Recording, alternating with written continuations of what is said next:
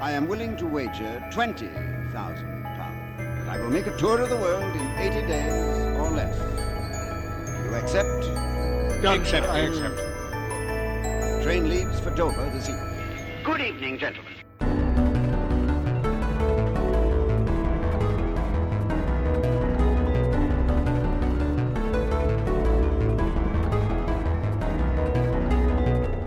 Hello, everyone, and welcome to 80 Days in Exploration podcast. Today's podcast is brought to you by three history and geography nerds in an internet powered balloon. This podcast is dedicated to discussing little known countries, territories, settlements, and cities from around the world. My name is Luke Kelly. I'm broadcasting from Hong Kong, and joining me today are Mark Boyle in Surrey in the UK. And Joe Byrne in Bern, Switzerland. And in this episode, we'll be talking about St. Helena, a volcanic tropical island in the South Atlantic Ocean and one of the most isolated points of land in the world. St. Helena is more than 2,000 kilometers or 1,200 miles from its nearest mainland neighbor. The nearest port is in Angola, and it was uninhabited up until its discovery by the Portuguese in 1502 and was later taken over by the British. Used for much of his life as an island of exile, its most famous inhabitant was Napoleon Bonaparte, who was exiled there after his defeat at Waterloo. The island today has a population of just over 4,500 and is roughly the size of Staten Island in New York or San Marino from a previous episode this season. At just over 121 square kilometers or 47 square miles, and its climate is generally mild throughout the year. The island is situated in the Western Hemisphere, and despite having the same longitude as Cornwall in the UK, it is classified as being in West Africa by the United Nations. Its inhabitants, known locally as saints, are the descendants of sailors, settlers, and slaves, and are said to be fiercely loyal to the British monarchy. The island's economy is dependent on British grants and remittances, and up until recently, its only link to the outside world was by a Royal Mail ship, the St. Helena, which made a five day journey from Cape Town in South Africa every three weeks. Something we were doing this season is looking forward or foreshadowing to some of our favorite bits that are in the upcoming episodes. So, Joe, do you want to tell us what's something that you're looking forward to uh, telling us about in this episode? Yes, something I found interesting is that the story of St. Helena has not one, but two instances of uh, characters in the history being mi- misgendered uh, for long periods of time. And that's uh, not something you get two of in most most uh, episodes. So Okay, all right. that'll be. I'll, I'll leave a bit of mystery there. Sounds cool. So every character who you think is a man, maybe they're not. Ooh. And Mark, what about you? So, something I'm looking forward to talking about is uh, a a little known anatomical piece of trivia about none other than uh, Napoleon Bonaparte. Uh, and it's, it's that he actually had uh, an enormous flaming red eye in the middle of his forehead. Uh, and we uncover some documentary evidence of this, uh, as, as well as a, a a daring escape attempt for him that, that never never quite came off, but would have been pretty magnificent if it did.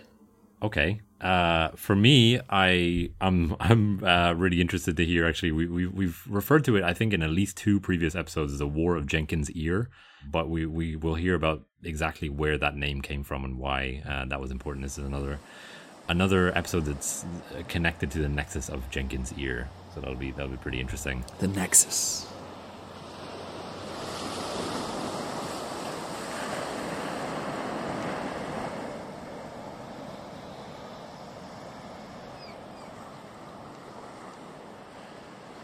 So I'm lucky enough to know someone who was born on Saint Helena. Um, Wow. A friend of mine called Helena, Okay. uh, inventively, uh, and she put me in touch with her her dad, who who has very fond memories of his time there in the early '90s. So you, you're going to hear a bit from this guy uh, throughout the episode, but here's him just describing how he he came to hear of this um, place that very few people have heard of and spent some good times there. My name is Hobbs. I worked as a project manager on a civil engineering project to construct the seawall, sea defence works in St. Helena from December 1990 to March 95. We were doing a project for Anglian Water in, in, in, in Bedfordshire, and I got a call from Dublin asking me, basically begging me, would I go to St. Helena, that there was a project there that needed somebody urgently, and would I would I go out? And uh, Said, yeah, well, I'll, I'll chat with my girlfriend and we'll see what we'll do and see what she says. And that was fine. I rang Sarah. She was she was she was working for Sky TV at the time, and she said, "Where is St. Helena?" I said, "Oh, I'm not really sure to be quite honest. I better get back." So I rang Dublin, back to Dublin, and said, you know, actually, where is St. Helena? He said, well, we think it's somewhere in the South Atlantic. And then I asked a few other questions, and we discovered yes, it was an island in the South Atlantic, and it was the island that Napoleon was exiled to. So we went up to the Foreign and Commonwealth office in London that weekend and had a look around their library to see what information we could find on on the island. There was a lot of information on India, Canada, Australia, all these places. But there was a shelf with a couple of pamphlets and, and one very small book about St. Helena. Somewhere among the pamphlets, we found a map and that was it. That's how we discovered where St. Helena. There was no internet, nothing like that at the time. So was it a surprise how remote it would be? Absolutely, because the first question I had then was, you know, how do we get there? Like, mm. you know, because hmm. there was nothing, there was no information as regard. But actually, we discovered then that the last remaining Royal Mail ship, the RMS St. Helena, was uh, servicing the island. And we actually had the pleasure of joining that ship on its maiden voyage. We flew from uh, Dublin to Heathrow, then on to Brize Norton, and then we we flew the RAF into Ascension Island where we we, we met the ship. You see a little cloud on the horizon first, and then you kind of see something that like a little dot, and you know as the day goes on, you know you're, you're getting bigger and bigger and bigger. You see the ship sailing away, and you kind of think, well, you know, an emergency, what, what do we want to do? And kind of oh, we're, we're concerned but then, uh, as, the year went by and into your second year, you know, you become like an islander yourself. You kind of, you're kind of happy to see the ship sailing away, so you can get back to your own, you know, family and friends. You know, you don't have these people from the ship coming in. You, you get used to the quiet island way of life, and you don't want any anybody interfering or being around us. You know, by the time we were leaving, well, we didn't want to leave in the end, but by the time when we when we had to leave, we certainly we didn't really we weren't looking forward to going back to the real world. Joe, the island was discovered pretty late by our standards. So do you want to do you want to tell us about that? So going all the way back to uh, before there were Royal Mail ships and and all of that. As you said, uh, Luke, in the intro, it's, it's exceptionally isolated, and so it's not a huge surprise. It went undiscovered until well into the the age of discovery when people were navigating around Africa on their way to India. It's sort of this is when ships started um, coming across St. Helena. It's of particular interest because it's it's on the trade winds. So the trade winds, as you come around the, the Cape of Good Hope, will sort of push you in the direction of St. Helena. And indeed, this is how João de Nova, a Galician sailor working for the Portuguese crown, uh, discovered it on the probably the 21st of May, which is the feast of St. Helena on his way back from the Portuguese colony of Goa in, in West India. Hmm. And that was uh, 1502, as you said in the intro. St. Helena, for those who are wondering, is the mother of Constantine the Great, the emperor who converted Rome to Christianity. So Helena was uh, his his very religious mother who pushed him in that direction. All right. The pushy mother of all of Christendom. Yeah. Yeah, so she can um, claim a lot of responsibility for, for aspects of Western culture. It was once thought that the only explanation for this singularly isolated island was uh, as a, a, mountain peak from sunken Atlantis, but it's now known to be a volcanic island along the mid Atlantic ridge, and this is per- first proposed by Charles Darwin when he visited in 1836. We're going to see a lot of famous visitors as we get through the history of this place. When De Nova discovers this place, it had good water, good fresh water sources, and lots of uh, lots of trees. So good for timber for repairing your ships. And so he identified it as being a useful stop off place uh, along the, the, the the route around Africa to India, trade route that was of growing importance.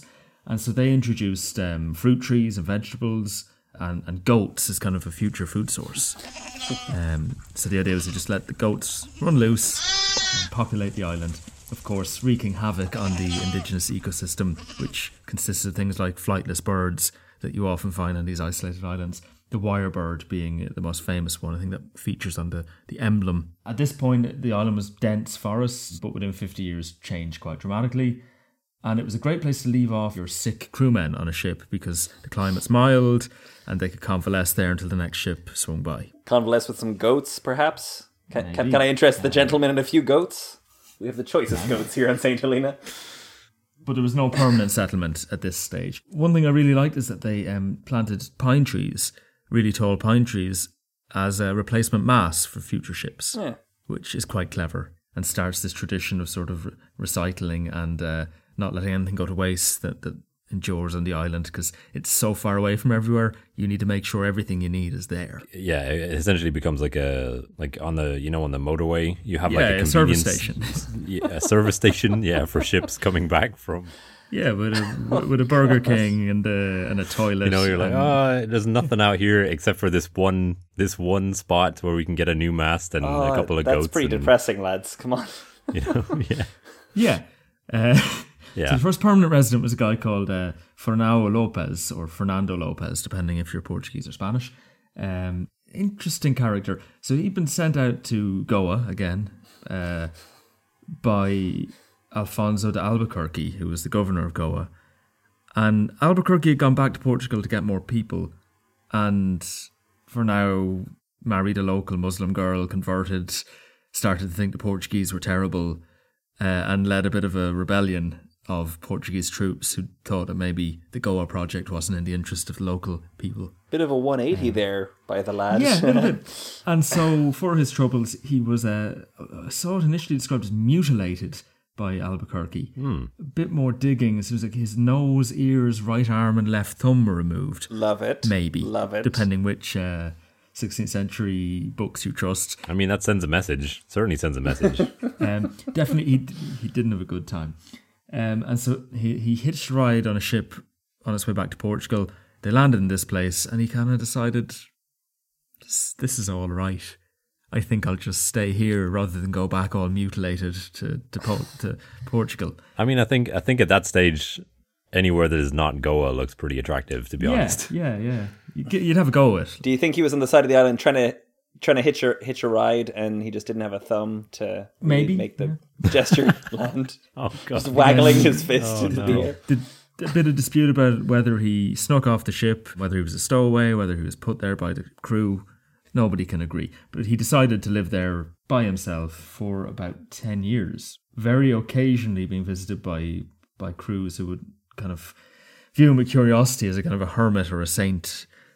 So maybe he, wa- he was the first saint, you know? and he was the first permanent resident. Is that what you First said, Joe? permanent residence. We lived there for 10 years. Wow, that's got to be kind of startling if you if you're a sailor visiting the island and being like, oh god, He's a very guy here with no nose and one thumb and like you know, We shouldn't stay. yeah, this An ill yeah, portent. ugh. Ah, but hermits are meant to be a bit better up looking. It's sort of, yeah. yeah. So a, a quote from one of the first crew's um, logs was: "The crew was amazed when they saw the grotto and the straw bed on which he slept, and when they saw the clothing, they agreed it must be a Portuguese man." So apparently, you could tell nationality by piles of clothing in the uh, in the past, because he he ran away and hid when they arrived. But they left him a cockerel that became his pet. So um, and his only friend. Oh wow, Joe, that's so wistful. Yeah. it slept above his head as he slept um, and then followed him around during the day. It, it sounds like a movie waiting to be made. Um, A movie no one wants to see. so, in the end, after 10 years, he decided to go back to Portugal. I think he'd been summoned by the king. He went to see King João III and uh, presented his situation. He then um, obtained an audience with, with Pope Clement VII, who absolved him of his sin of apostasy on Easter 1530, because um, only the Pope could could forgive you for going going all Muslim while, while out in the colonies. And then sent him back to the king with a letter requesting that he be sent back to his new home, because the Pope thought he had a touching story there. Result. And so he did. He went back to St. Helena, lived out the rest of his days, but another 15 years, and died there. So, uh, first resident. good to good off to a good start. yeah, in this place. mad thumbless chicken man. Yep. um, Good stuff. I'm not sure if the, the, the, the, the cockerel went to Rome with him. That would be. I mean, in the movie, I think he'd have to. But, um, so, there's reports as well of, of um, some escaped slaves from Mozambique and Java, somewhere between three and five people hiding away here, living discreetly for long enough to become 20 people by 1557. I don't know how that happened. Um, Well, that'd be the birds and the bees talk, Joe, which we're not going to have right now. Oh, the the, wi- the wire birds, yes. I, yeah, I feel, I feel, I feel like we did, we get Joe's parents Oh, on the line. Get, get this on a conference call. and the Portuguese sort of encouraged them to leave in ways there is no detail on, but I assume were not pleasant. That, that was that was the version I got. The birds, the birds, the bees, and the Portuguese. That was, Yeah. uh, and then it's kind of repeatedly visited by kind of important travelers around the Cape of Good Hope, so like the Patriarch of Abyssinia on his way to Europe, two Japanese envoys going to see the Pope stopped off here. You know, if you were on your way around Africa to get to Europe, you stopped off in St. Helena for a bit. It's also thought Francis Drake probably observed the island on his circumnavigation of the world, explaining how the British knew where it was, and they'll they'll use that information later. English navigator Thomas Cavendish in 1588 may have been the first Englishman to land there, and he stayed for 12 days. It seems by this point the Portuguese had some form of permanent settlement, or at least more permanent than than when it was just the, the, the crazy hermit guy. Cavendish described the valley where the capital, Jamestown, now is as, as follows A marvellous, fair, and pleasant valley wherein diverse handsome buildings and houses were set up, and especially one which was a church, which was tiled and whitened on the outside very fair, and made with a porch, and within the church at the upper end was set an altar. This valley is the fairest and largest low plot in all of the island, and is, it is marvellous sweet and pleasant, and planted in every place with fruit trees or with herbs. There are on this island thousands of goats, uh, which are very wild. You shall sometimes see one or two hundred of them together, and sometimes you may behold them going in a flock almost a mile long. Wow. South Okay. Atlantic goat fever. That's The goats had also multiplied in some mysterious. Clearly, they didn't really think about what they were doing to, you know, introduce these goats onto this island that has where they have no natural predators whatsoever. Well, there, it was meant to be humans would naturally predate them when they came to visit and were hungry, but clearly I guess there wasn't yeah. enough traffic. Uh, and th- there's a, there's a parallel here with what happened in the Galapagos. There's a whole island where government of some Latin American country spent decades trying to murder the last goats because they just couldn't kill them all. So if you Google the term Judas goat, you'll find a really good podcast about um, ecological management. Was it Easter Island that we did with the rat plague? Oh, as yeah, well? they like, it was a similar kind of a thing. Similar kind of thing. Small islands don't introduce exotic. uh, Just just leave it. Um, So, somebody Yeah. drops some lint. The lint breeds. It becomes a lint island. yeah. Ugh, Yeah.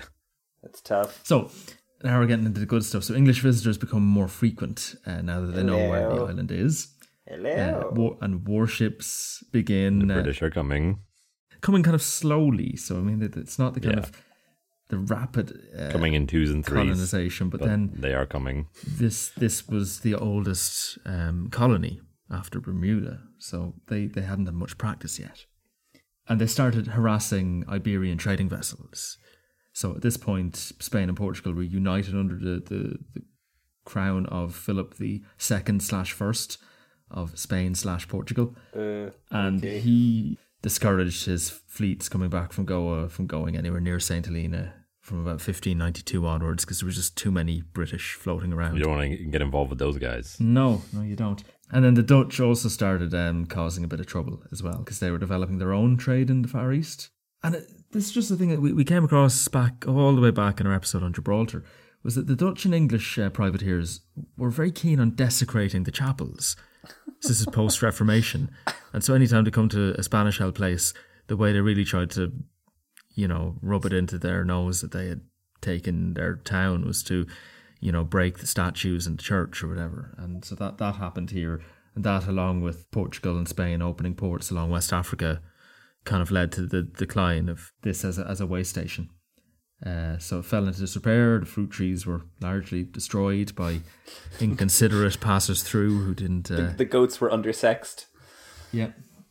and uh, briefly, the Dutch Republic claimed the island in 1633.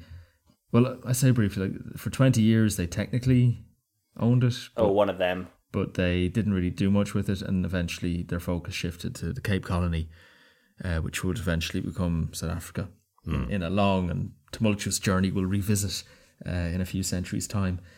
Um, sure. But but that that's kind of where we're at when the English decide to press their claim, I suppose. They do. So around the late 1650s, the place, as you mentioned, Joe, had been well established as a resupply port.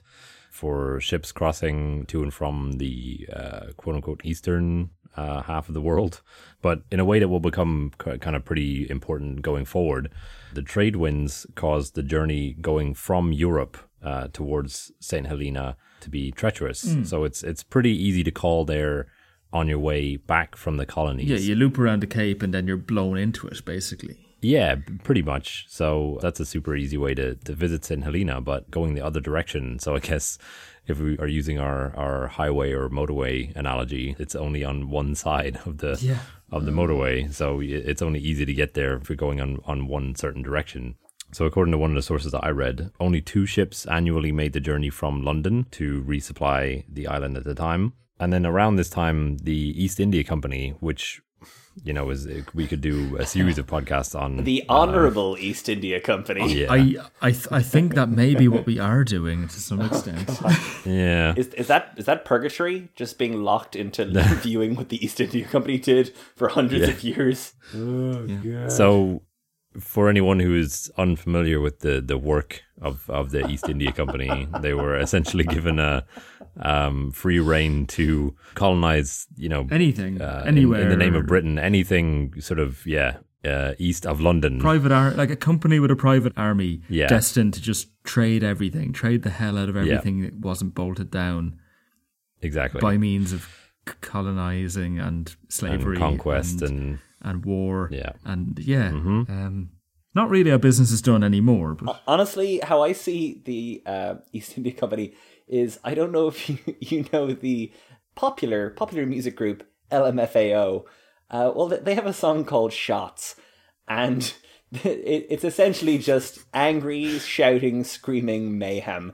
And I, I just imagine that song playing over every act that the uh, British East India Company performed in several hundred years. It's just screaming, nonsensical aggression against everybody, and just just murder and blood on tiles and shots, shots, shots, just relentless pounding, tub thumping, uh, consuming, gaping maw of uh, of of capitalism. Uh, all, for, all for, for balance, we should say that um, that it was very profitable. so there's that.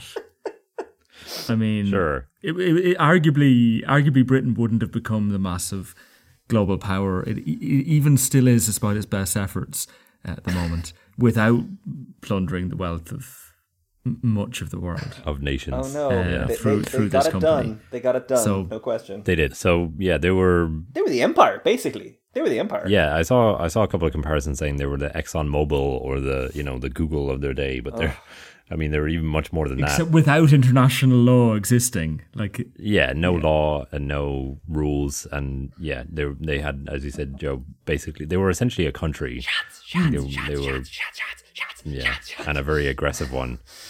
Oh, um, anyway. So they had first, for their purposes of of um, you know colonizing everywhere, uh, they had first planned to establish themselves on an island in, the Malay archipelago, set up a base there essentially. But um, they were opposed by Dutch interest in the region, so they they turned their eyes towards Saint Helena.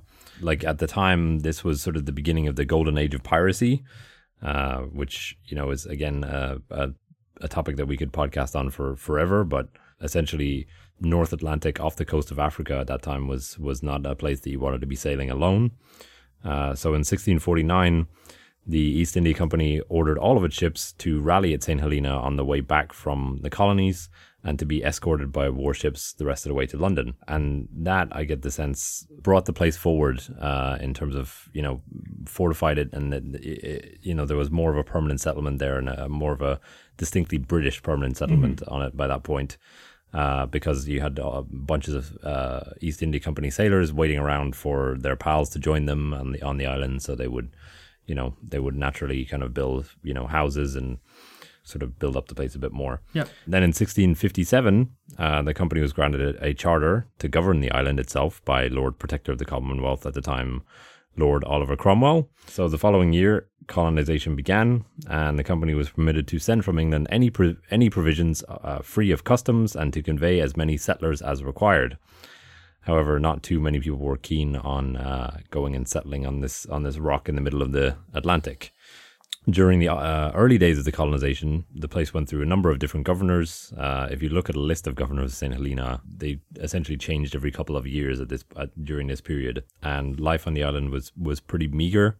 Uh, the population was small, and many people turned to drink just to you know kind of ease the sorrow of, of, of living on a on a pretty isolated and pretty you know uh, sparsely populated island. So one governor during this period called the settlers drunks and ne'er do wells, and they didn't take particularly kindly to that, and uh, he was forcibly shipped uh, back to England. Um, they're like, okay, we're done with you. I'm imagining being put in a crate marked delicate. Yeah, I, I, I- I couldn't figure out exactly how they did that, but um, yeah, he was essentially sort of forcibly evicted from the island Nice. uh, after pissing off the, the settlers. By 1670, 13 years into the colony, the head count was only around 66, and 18 of those people were slaves. So again, not not exactly a, a, a booming uh, colony. That's also like from the point of view of not being murdered in your sleep by your slaves. That's a bad ratio. Yeah, yeah, and I mean, I think we'll see that will continue. Where even decades on from from this point, there's there's a pretty large slave population. Yep. And had had the Dutch just completely given up on it? Like the English just sort of this is ours now. And The Du- so the Dutch at this they had decided that they were going to establish a settlement on the Cape of Good Hope, which, as you mentioned, Joe, would have eventually become South Africa. But hmm. at that at this time, it wasn't working out so well, and so they decided, okay, we want to take this place back. We want Saint Helena, like it's it's it's going to become important, and we you know we we were there first. So so during uh, Christmas 1672. Uh, the Dutch launched an invasion, and the governor, a guy called Beale, was forced to abandon the island and fled to Brazil with his men, where he rallied reinforcements from the uh, East India Company to take back the island. And again, I mean, I don't imagine it was much of a struggle for the Dutch at the time, considering there were only around 50 people there. You know, wouldn't have taken much to rout them. And Brazil isn't much further away than Africa, is it? Really? It's, it's a bit more, but not much. It's it's roughly equidistant, I guess. like that's how isolated it is. Yeah. It's, it's it's so far away from Africa. It's nearly not that far away from South America. Yeah. So I have a quote here from Thomas H. Brooke from the History of the Island of St. Helena, published in 1823, and he he describes the East India Company's retaliation to this invasion as follows. The Dutch must have kept a bad lookout, for around three o'clock in the morning, a party of 200 men under a Captain Keigwin was conducted to an opening, which on that occasion acquired its, its present name, Prosperous Bay. They landed quite unobserved at a place called Keigwin's Rock. One of the party ascended, taking with him a ball of twine. To this, a rope was afterwards fastened and hauled up, and thus the others were enabled to follow. John Higham, a soldier employed on this service, who afterwards settled on the island, was often heard to say that had twenty men opposed them from above, their advance would have been impracticable. After the whole detachment had gained the heights, they marched through Long Wood to a place called the Huts, stopping for refreshment at a farmhouse. they then proceeded they then proceeded to the summit of Rupert's Hill on the east side of James's Valley, and at the same time the ships, making their appearance before the town, opened a brisk cannonade, which soon obliged the governor to surrender. So we now have a pretty forcible retaking of the island by the East India Company, and the place was then fortified with 250 troops. And that same year, the monarchy had been restored, and uh, Charles II again granted the East India Company a charter to govern the place. In 1676, a guy who you will all have heard of, uh, Edmund Halley, visited St. Helena Oh, yeah. and set up an observatory to map the positions of the stars in this in the southern hemisphere. And he would eventually go on to lend his name to a very famous comet, which most of us will have heard of. Shortly thereafter, it was made a requirement of all ships trading with Madagascar to deliver one slave to St. Helena, as they called through the port. oh, Jesus. Yeah, that's essentially a tax that they, they levied on on uh, ships going through the port. A human tax. Yeah, Taxing why not? humans. I mean, we need people. We need guys to to till the fields, and you know. So by 1679, then the number of slaves on the island had risen to about 80. Then a decade later, war broke out between France and England, which tended to happen a lot around this period. And ships would avoid the island for fear of being ambushed by French men of war. As a result, there were limited opportunities to return back to the UK, leaving many soldiers stranded on the island, which they were not particularly happy about. By 1700, there was a severe shortage of wood on the island, and deforestation had originally begun as an effort to clear the land for agriculture. But a quote unquote plague of rats and ghosts, uh, rats and goats which the settlers had themselves introduced and couldn't control, wiped many of the wooded areas off the map. And that meant that firewood then had to be shipped to the island, Oh God! increasing the cost of maintaining the settlement. Oh, jeez. But it was all forest. It was. Yep, like- it was is- all forest this, at one point. Seventeen hundred. Like this is less than two hundred years. Yep. And, and sending wooden boats filled with wood seems like a weird. Oh, this is this is this is gonna this is gonna become a thing where they're like, mm, should we really try to maintain this place or should we just abandon it? But so during the summertime, drought would become a problem, and during the wintertime, flooding would become a problem. Great. uh, because of the deforestation. But fu- fun fact: during all seasons, the days are almost exactly twelve hours long. Ah. Sun rises at six, sets at six. Because it's almost on the it's- equator, it's, right? What, fifteen degrees off the equator, like it's practically seasonless, but just Yep. far enough away for there to be flooding and drought problems. Mm-hmm.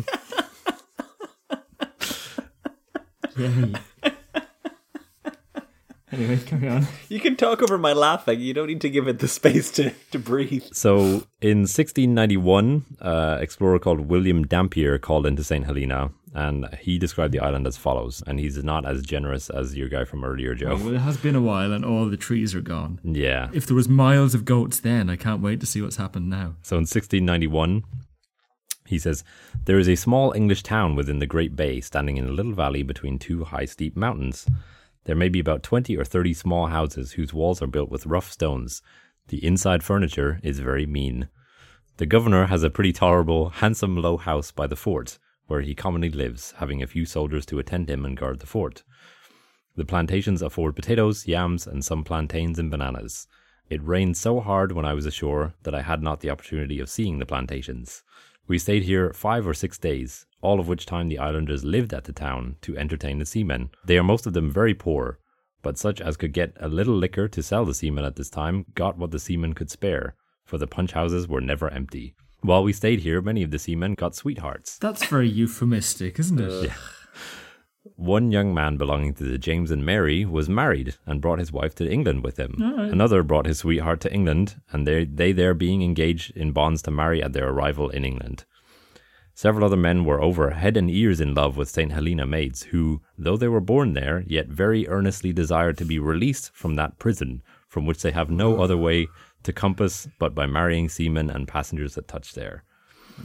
So, Well, yeah. it's like a nicer story than uh, I thought, but it, it certainly doesn't paint St. Helena in a very positive light. No. Got it. Most of the people that are there want to leave and they're, you know, particularly poor, just tilling the land and, and kind of whiling their days away. Being there. In 1709, uh, one of the soldiers on the island claimed to have discovered gold and silver deposits in Breakneck Valley. All which is a right, great let's name. go.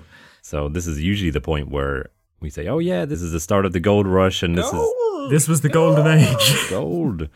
Um, and for a short period, it is believed that almost every able-bodied man was employed in prospecting for these precious metals. However, the short-lived Breakneck Valley gold rush ended when uh, surveyors in London determined that the metal fragments were iron pyrite, also known as fool's gold. ah, yes. So the luck of the island continues. Um, a census in 1723 showed that out of a total population of 1,110, some 610 were slaves. In 1733, coffee plants were introduced to the island where they thrived thanks to the equatorial climate. And between 1732 and 1742, fortifications on the island improved.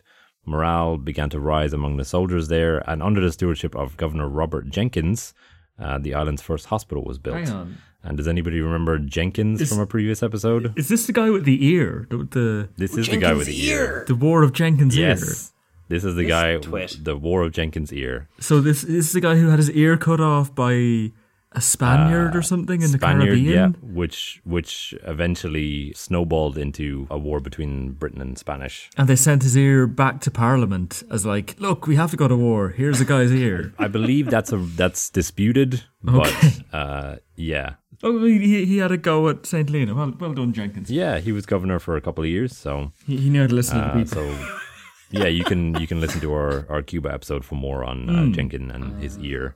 I think he was in Panama as well. Maybe there's there's a lot of links in this episode. He was mobile. He was on a boat.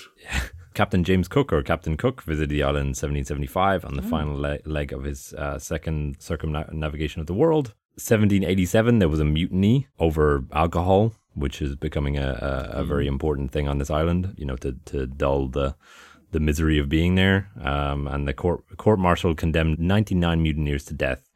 These mutineers were then decimated. Wow. So lots were drawn, and one in every ten was shot and executed. Which you know, This is that's a wonderfully accurate use of the word a fun time for decimation. I feel the word decimate has been really cheapened by its use to mean any partial destruction. I yeah, mean, they actually were decimated. Yeah, that's what decimate means. decimation is a strict ten percent destruction ratio, Yeah, um, and a really messed up way of enforcing morale in a mutiny.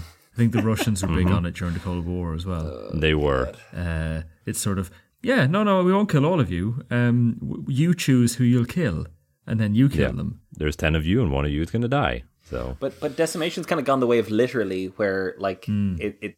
Where it literally means anything. But decimation makes you think of like everyone is is wrecked, but it generally means like you know m- my tomatoes were decimated during that frost spell. No, it's it's ten percent, but it is murder of people. Yeah. yes. Yeah, I see what you mean. Uh, in 1792, the importation of slaves uh, to the island was made illegal, uh, which great. you know sounds great, but then existing slaves were still not freed. That's great. Uh, so it's like, yeah, we're we're good for slaves. to be fair, like Britain was sort of moving towards like abolitionists were becoming powerful in British politics. And so like this is kind of the era Sierra Leone was founded by, you know, abolitionists and, and freed slaves living in London hmm. as a sort of a as a better Liberia. Hey uh, guys, here's an idea. Let's never do Sierra Leone.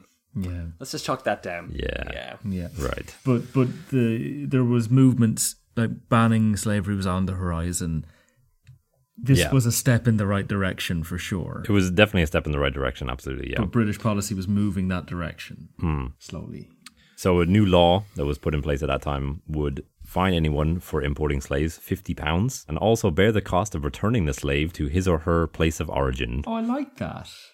that Yeah. That's oh So, so a census in 1814 showed that the number of inhabitants on the island was about three and a half thousand. And then in 1815, we have the arrival of a very famous guest for which the um, the island of St. Helena will become very well known. Shall we take a break here? Oh, let's. Uh, let's do it. yes.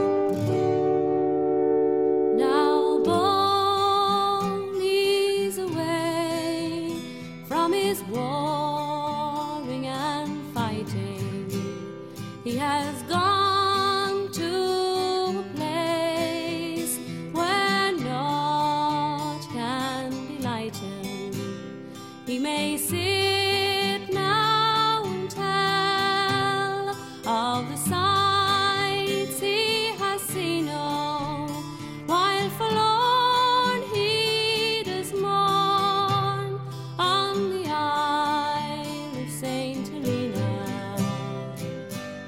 So that was a song from Mary Black singing about a, this famous period in St. Helena's history. All right, Mark, do you want to tell us about this famous visitor in 1815? Okay. Napoleon the Business Bonaparte. Who? Never heard of him. So Napoleon had been defeated by uh, Russians, Prussians, Cushions, Muffins, Puffins, and also, of course, the British. They had signed a treaty, uh, the Treaty of Fontainebleau, uh, and they had sequestered him on the Isle of Idris Elba. Hilarious joke. I don't. I don't think that's. Look, I, I I put this throughout my notes, so I'm going to be reading it as it is in the notes. Okay. The, the Isle of Idris Elba. I'm just picturing a gigantic island, like w- shaped as his head. Oh no! You know, like a big, like a Easter Island head kind of thing. This this island is a shoe in for the next Bond. I'm telling you. Put, put money on it, guys. So it's it's between Corsica, which is actually the, the bit of France where Where Napoleon is Napoleon is, of course, from, and Italy, which is, of course, basically beside France. So they put him on a bit of not All France, places he was emperor of recently. very, very, very recently. Yeah. Now, the British didn't sign this treaty because they had spent years fighting Napoleon and maybe just had the first inkling of what a wily, foxy bastard he was. Hmm. Napoleon duly escaped from the island of Idris Elba, thus beginning what was known as the 100 Days, where he quickly accumulated 200,000 troops and basically retook France in less time than it takes, you know, some uh, next Bond guy to put on a fancy hat. This culminated in the Battle of Waterloo, which is why train stations in cities around the world are called Waterloo, whereby the coalition of Russians, Puffins, Jimmy Ruffins, etc., smashed Napoleon's armies, and some very smug Brits took possession of the man who used to be the emperor. And Wellington, the the leader of the British forces in that battle, uh, also visited St. Helena at one point. Uh, yes, he did, uh, and in fact, in a weird way, his his his visit kind of formed the basis of quite Oh, a lot of. Napoleon's visit.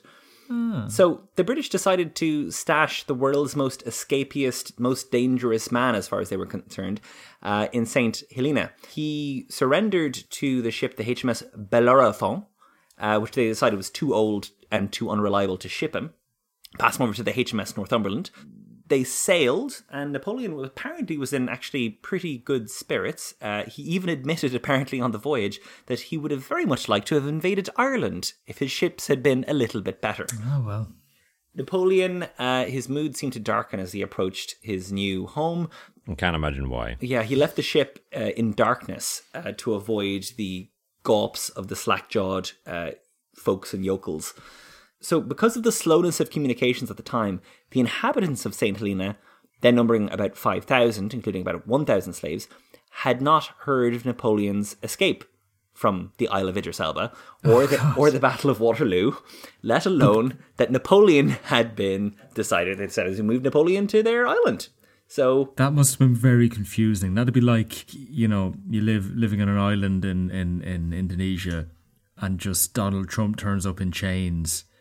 In a cage, That's quite an image, manned, Joe. manned That's quite by an image. by like the Nigerian military. You're kind of like, what, what, did- what, what, did we, what happened? uh, seven plus five equals green here, guys. I'm not. I'm not sure how this works out. I feel like yeah, the internet's been down for a day or two. But like, My Wi-Fi's bad, but is this this bad? Um, anyway, so uh, the the locals weren't very thrilled about this whole thing. These are the words of Betsy Balcombe, age thirteen. My own feeling at the intelligence was excessive terror. The earliest idea I had of Napoleon was that of a huge ogre or giant, with one large flaming red eye in the middle of his forehead and long teeth protruding from his mouth, with which he tore to pieces and devoured naughty little girls, especially those who did not know their lessons. wow, that's a weird image. The name of Bonaparte was still associated in my mind with everything that was bad and horrible, nor was I singular in these feelings. They were participated by many much older and wiser than myself. I might say, perhaps, by a majority of the English nation. Hmm. Bonaparte, and it's weird, you do see references. He, he was their Hitler. Yeah. He was the guy that they saw as the worst thing in the world. But he was kind of Hitlery in his A- "I must bit. subjugate all of Europe under my nation that is great." You know, he- he- like there's parallels for sure. It, he was maybe a bit smarter. Yeah, and, a a, bit little bit less genocidal, um, That too. which helps. Yeah. You know, Hitler is definitely more more of an evil person. But, Mm. Napoleon was um, very good at his job. Yeah, But Hitler didn't have a, a, a fl- one flaming red eye in the middle of his forehead, Joe. so he had that and going yet for that's him. my image. And any time I was bad at my lessons, I, I was terrified that Hitler would eat me. So Napoleon was originally housed in the same place where uh, Arthur Wellesley, the Duke of Wellington, had been housed when he came back from from India. Ah. and he was uh, Napoleon didn't like it very much, and he decided to be moved to the Balcombe House, as in of Betsy Balcombe, the teenager we just heard from. Um, Mm-hmm. And they became really friendly, right? I, I think he moved back there actually on two separate occasions. Hmm. And this house also was another place where the Duke of Wellington had stayed himself. So these these were the kind of, you know, fated dueling generals star-crossed to hate each other and, you know, fight for eternity kind of a thing. And it's weird they both ended up on St. Helena staying in the same flipping houses. Eventually, um, they decided to settle him in Longwood, which was an estate far out of uh, far out of the town. Um, at the time, it was not well equipped to house both Napoleon and his bit of an entourage he'd accumulated. Napoleon was not keen. Uh, on July 8th, 1816, General Charles de Montholon wrote to the governor, Governor Lowe, on behalf of Napoleon. Longwood is the most unhealthy part of the island. There is no water, no vegetation, no shade. For two months, it has rained into the rooms of Count Las Cases, another entourage member, and Baron Gourgaud, uh, rendering those lodgings very unwholesome. A great quantity of linen and other effects have been rendered useless by the rats. Um, so it's a bit it's a bit grim. It's not you know it's not Versailles. No, no. Napoleon wanted to move to the governor's mansion, Governor Lowe. Um, the new governor was not really having it. Governor Lowe, in fact, was born in Galway, as it turns out, and he was seen as a mega hard ass on Napoleon because he had spent quite a lot of his time fighting Napoleon in Napoleon's wars. So he had a bit of a, you know, shtick up his rump about Napoleon Anti-Napoleon bias. a little bit. And he he may not have needed to do all the stuff he did, which apparently included charging Napoleon rent, uh, forcing Napoleon to sell his silver. Uh, he also maybe didn't need to restrict Napoleon's access to firewood, forcing his entourage to break up the furniture for kindling. He also probably didn't need to confine him to his house, given that he was on the most isolated island in the world.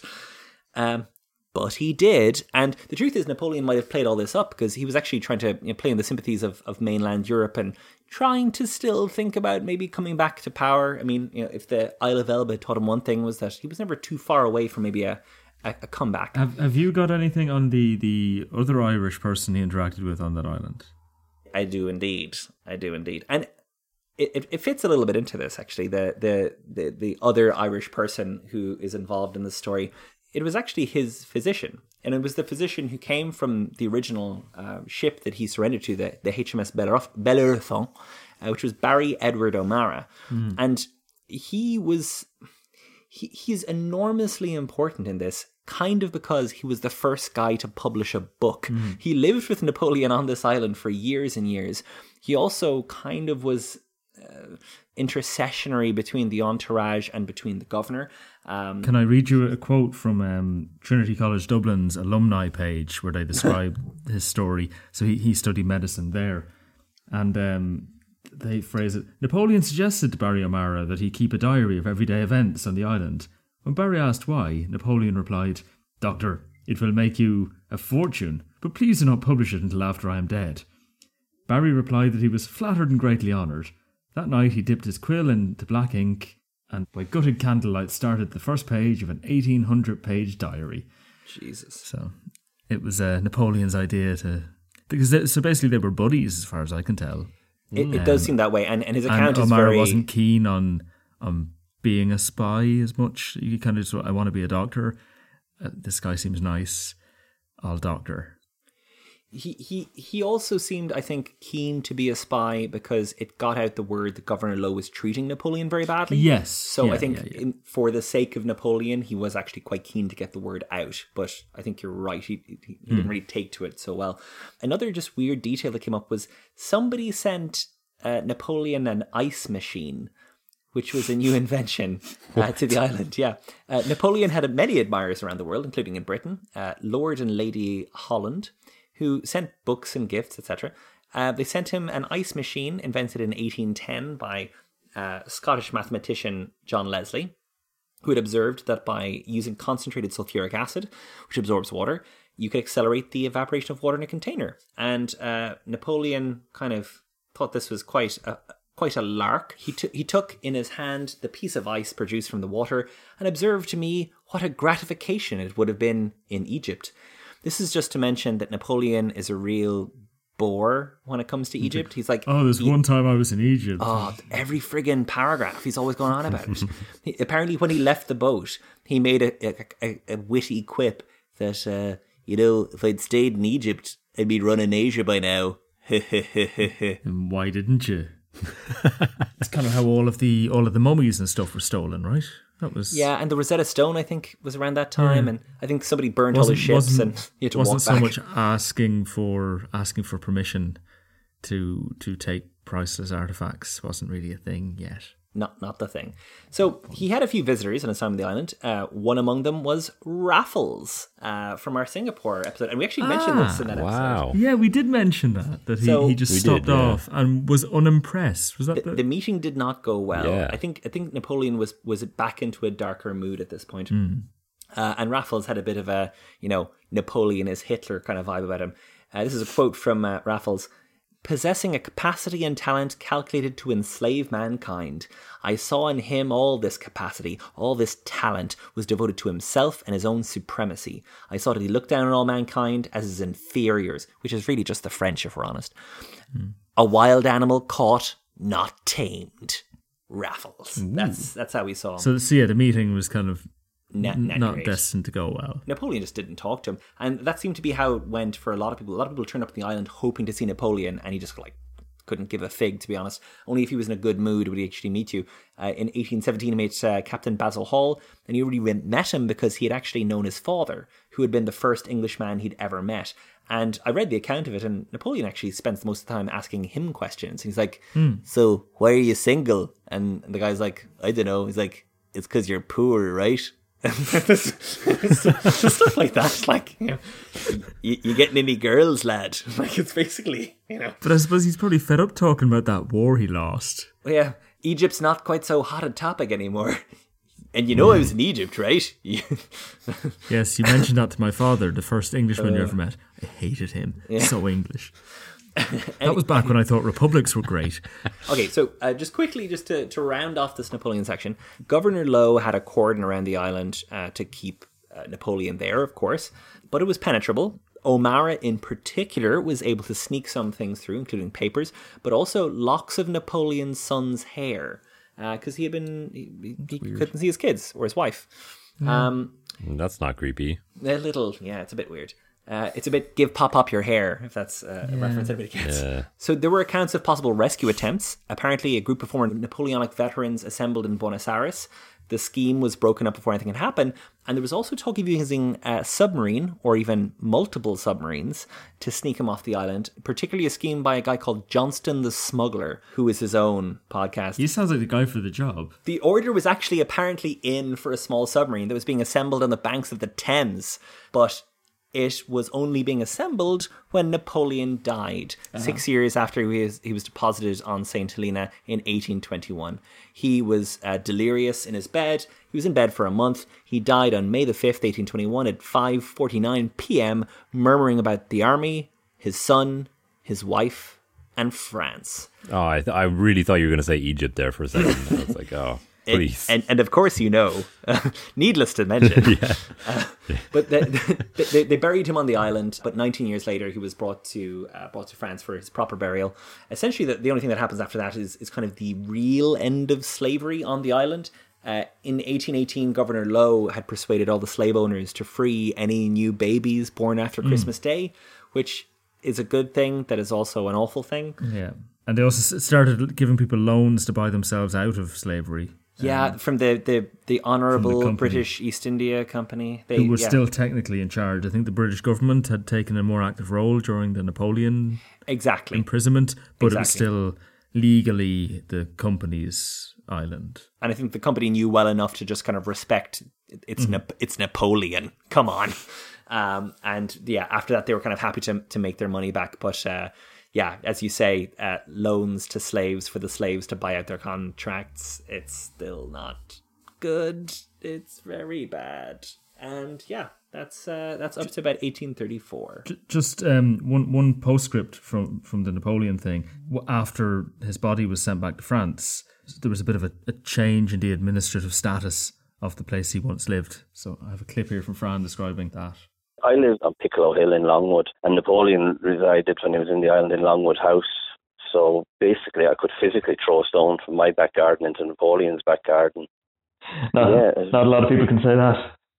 No, no, no. And uh, yeah, we went every morning. The French flag went up. Geranium Valley, the tomb in Geranium Valley, and Longwood House were vested in the, in French, and they actually treat it as their territory. They they they, they fly the French flag over Longwood House, and they celebrate Bastille Day as well every year.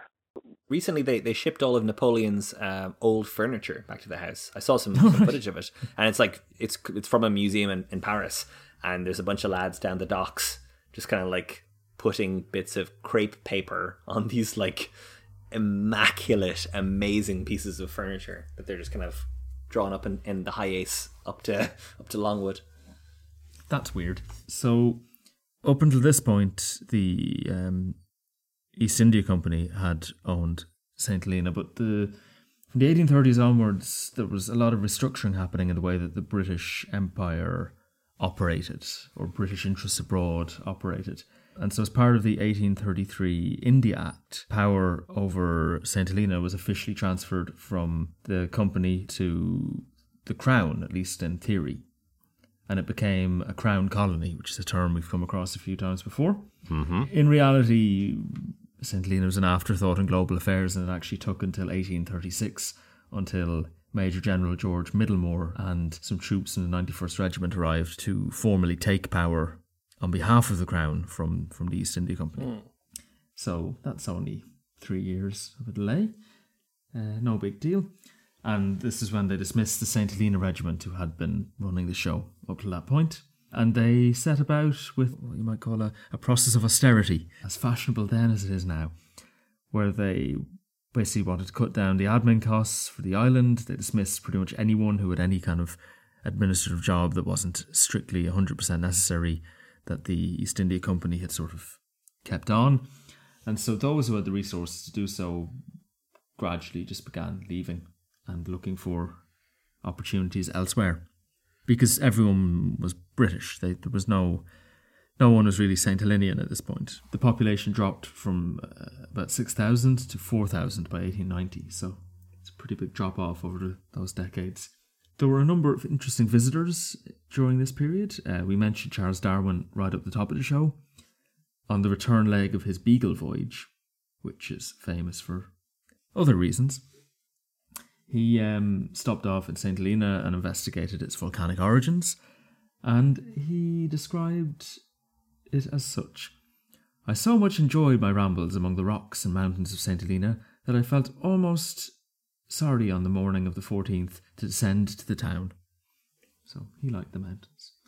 And then continuing the theme of, of Irish doctors in uh, St. Helena, which seems to be a thing that keeps happening, Dr. James Barry was appointed the principal medical officer from 1836 to 37, so that period when, when Darwin was there, and was very critical of the widespread venereal disease, which uh, he blamed on the, the removal of the militia, um, which basically meant a lot of the women on the island were reduced to having no source of income other than prostitution. Oh, jeez. So, because all the soldiers were gone, they weren't. So, yeah, as a result, there was um, rampant, rampant diseases that um, Dr. Barry was unimpressed with. However, the doctor had a clash with a fellow army surgeon, resulting in Barry being arrested and court martialed on a charge of conduct unbecoming the character of an officer and a gentleman. And Barry was, was found not guilty and, and honourably acquitted, but had been sent back to Britain for trial, and so was no longer in this post. But there is um, there is something interesting about that charge, the, the conduct unbecoming a gentleman, that uh, we'll, we'll, we'll come back to in a moment. Because while Barry had a, an illustrious medical and military career, all serving all over the empire, being a, a, a darling of high society in, in, in, in England, when the doctor died, he left strict instructions that he be buried in the clothes he died in and undergo no medical examination. Oh, God. And this was, of course, promptly ignored. And the woman who was laying out his body um, noticed that, well, he was laying out her body. Ah. Does this ring a bell? No, no, no. Interesting. You never heard? Okay, so so James Barry had actually been living an elaborate lie uh, for decades, um, and was in fact born as Margaret Ann Bulkley in Cork in Ireland in 1795. All right. Being from a kind of uh, upwardly mobile middle class family and smarter than her brother, um, and well connected through the friends of her her artist uncle, also called James Barry. She was kind of surrounded by liberal thought and was encouraged particularly by um, General Francisco de Miranda, a Venezuelan revolutionary who was hanging out in Britain at that time, that uh, she should become a surgeon. And so they created an identity, passed off her, her high pitched voice and, and fresh face with uh, youth and uh, got her into medical school in, in the University of Edinburgh. I mean, good on her. And she served all over the empire. Was the first woman general uh, commissioned by Queen Victoria. First female doctor, actually, as far as I know, at least in, in the UK. Wow. And um, famously was quite testy. Um, apparently, anytime anyone questioned her, uh, her, you know, manliness, she kind of was like, "I'll fight you," and, Sweet. and so didn't have a lot of close friends. And had a run in with Florence Nightingale into Crimea. Was a bit annoyed that she got a lot of credit for introducing hygiene reforms that, that as Dr. James Barry, she'd been pursuing all over the empire and not getting any credit for. Because, um, you know, It's it's hard to be sexist when you're a woman yeah, who's, who's giving giving guff to a woman who's getting credit because because she's the first woman to do a thing. yep, it's an interesting. Yeah. It's an interesting situation. Just one more thing in, in South Africa when Barry was there, I'm, I'm going to go back with, with he. I think you know why not. He he performed the first successful cesarean section where both mother and child survived. Wow. The child was christened James Barry Munnick in Barry's honour, and uh, the name was passed on through the family, leading to a later Prime Minister of South Africa, J.B.M. Hertzog, carrying the name of this this um, Wow. fraudulent Fictitious doctor. man. Yeah, Wow. from Cork. That's that's that's so a great story. I, was really happy when I saw this that that James Barry featured here because that's a great story, and I don't know when else we'll get to tell it. Right. Um, That's a find, yeah. But fascinating, and not the only instance of mis mis uh, misgendering uh, that will happen in our journey through St. Helena's history. So, um, major changes in, in trade and technology and, and, and global commerce from the 1850s to the 70s led to St. Helena kind of its importance in the world tanking quite dramatically. The, the goat trade was down. The, yeah. Um, and more importantly, the boat trade was changing direction. So the development of a coaling station at Aden in, in, in modern day Yemen dramatically shortened the, the overland route via the Red Sea. Mm-hmm. Also, steamships were, were now in vogue and they don't really rely on the trade winds as much because they're running under their own power rather than wind power. And then the real death knell was in 1869 when our, our old friend Ferdinand de Lesseps designed the Suez Canal. Ferdinand de Lesseps. oh God! Don't not not again. Not again. Uh, you, you may recall him from our episode on Panama. And Mark's characterization of him from from that episode. Anyway, from 18, in 1855, 1,100 ships called at St. Helena, and by 1889, it was less than 300. So that had a pretty hard impact on the island and its economy. We've been talking about slavery a little bit. The, the, the, the, this play, the island played a decent role in the eventual end of the, the Atlantic slave trade, with the British deciding slavery, big no no. A squadron was deployed here in 1840 for the purpose of policing the ocean and capturing Portuguese yes. slave vessels, and that would be the there was a, a court there that could try people plying the didn't- slave trade. Didn't they imprison slavers on the island Yeah. at one Yeah, point? yeah. yeah. Yep, uh, definitely. And also, fifteen thousand liberated Africans, as was, as they were called, were were um, landed here from three hundred different ships over the course of the next decade. Wow. Wow. Uh, unfortunately, about a third of them died from various diseases and deprivations that they'd suffered on the ships. You know, they were often being brought off ships, you know, malnourished or, or starving, or in many cases already dead, uh, because you know the, the conditions on those ships were, were Slave absolutely ships. heinous. But in total, about twenty thousand people uh, were settled for some period in the, in what's called Lemon Valley. When numbers grew, the men were sent off to the Caribbean or to, to Cape Town as labourers, or eventually to Sierra Leone to join that colony. Um, in the end, only about 500 remained permanently, but they still have descendants uh, on the island. So they, they became part of the unique tapestry of, of St. Helenian genealogy. So, yes, that's a, a, definitely a decisive and conclusive role that was played in the, the slavery story by St. Helena, which I think I, I would consider a good thing. One thing that was booming for the, the island was, was their coffee. You mentioned the coffee earlier. In the late 1800s, it was the most expensive coffee in the world. And to this day, it's still highly prized, and you can buy it in Harrods in London. An interesting feature of the island is that since the 1860s, it's had a termite problem, an, an endemic termite problem. As if it didn't already have enough problems. Yeah, I know.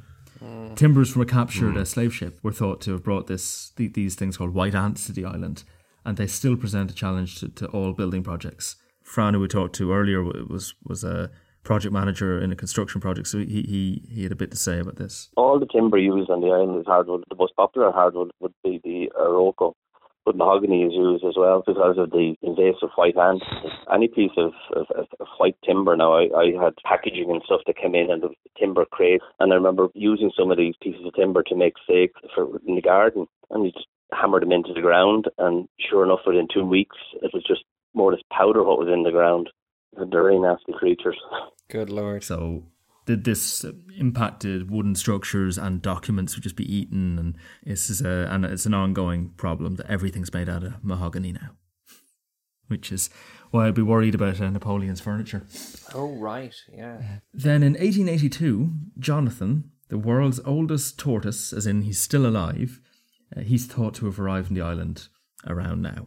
Where did he come from, Joe? The Seychelles, I think. Okay, interesting. Yeah, we'll have a bit more on him later on. So I believe, Joe, that um, Napoleon wasn't the only person who was exiled on the island. Is that right? Yeah, the British kind of saw that this was a, a thing you could do with a really isolated island. And so we touched on it back in our Namibia episode, and I think we need to look at it again in, in some more detail. But like the forging of South Africa as a country was incredibly messy. Oh yeah. I, I still I honestly I still don't get South Africa now, to be honest. Yeah, It's yeah. still really tough to get your head around. And so Britain was in the process of trying to make this union of South Africa over the late 1800s, early 1900s.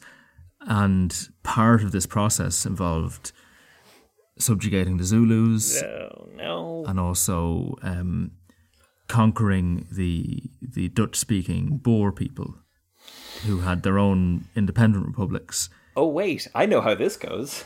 Yeah, um, it it goes with, with Britain winning, and so at various points, some of the the key players from the the non British side ended up in Saint Helena. King Dinuzulu kaCetshwayo, who was, was the son of the Zulu king Cetshwayo, he inherited his father's throne Mm. eventually and was the last Zulu king recognized by the British as an independent king of Zululand, which before it was completely absorbed by British rule. But in order to ensure his inheritance, he actually teamed up with some, some Boer farmer soldiers under General Botha. And they formed a volunteer unit that helped him defeat his rivals for the, for the Zulu premier chieftainship. And in return, they got to found what they called Die Nieuwe Republiek, which um, I don't know how your Dutch is, but I think that means the New Republic uh, as an independent country on some land that they were given by the Zulus. And the idea was that they'd have access around Natal to a port and be able to trade and so on. The British didn't like this. They decided to annex the entire coast of Zululand and this new republic. And um, King Dinuzulu led an uprising against that for some reason and oh. was sent for seven years to St. Helena. He described it as follows, reasonably positively. We are contented, as we are allowed to go wherever we like. We live in a very large and very nice house. It's cool and away from the mass of people. The house is situated on a hill, and we live alone. We see the governor of St. Helena very often. He is very nice and visits us frequently. This is a very large place. We were wrongly informed and we were told we were going to live on a small rock. I mean, it's pretty small. It's pretty but- small, but I think Yeah. he was I, given I, a worse I. I like this. I like like this guy's response to being imprisoned is just like, "Grand, what are you talking about, idiots?" like it's, it's great. Whereas like Napoleon, like withered into a friggin' prune, Yes. going mad, like sleeping in five beds a night, uh, and being torn apart because you know no one talked about Egypt. Uh, this guy's like, idiots, grand, fine. So he and his retinue kind of adapted to British lifestyle and dress.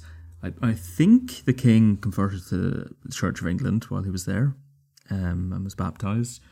And uh, yeah, so they, they didn't have a terrible time. And I think people warmly remember them. And eventually he went back to his own country. Things didn't go great. Another 15 Zulu leaders were sent here about a decade later for rebelling against a tax the British wanted to bring in. Okay. Um, things, yeah.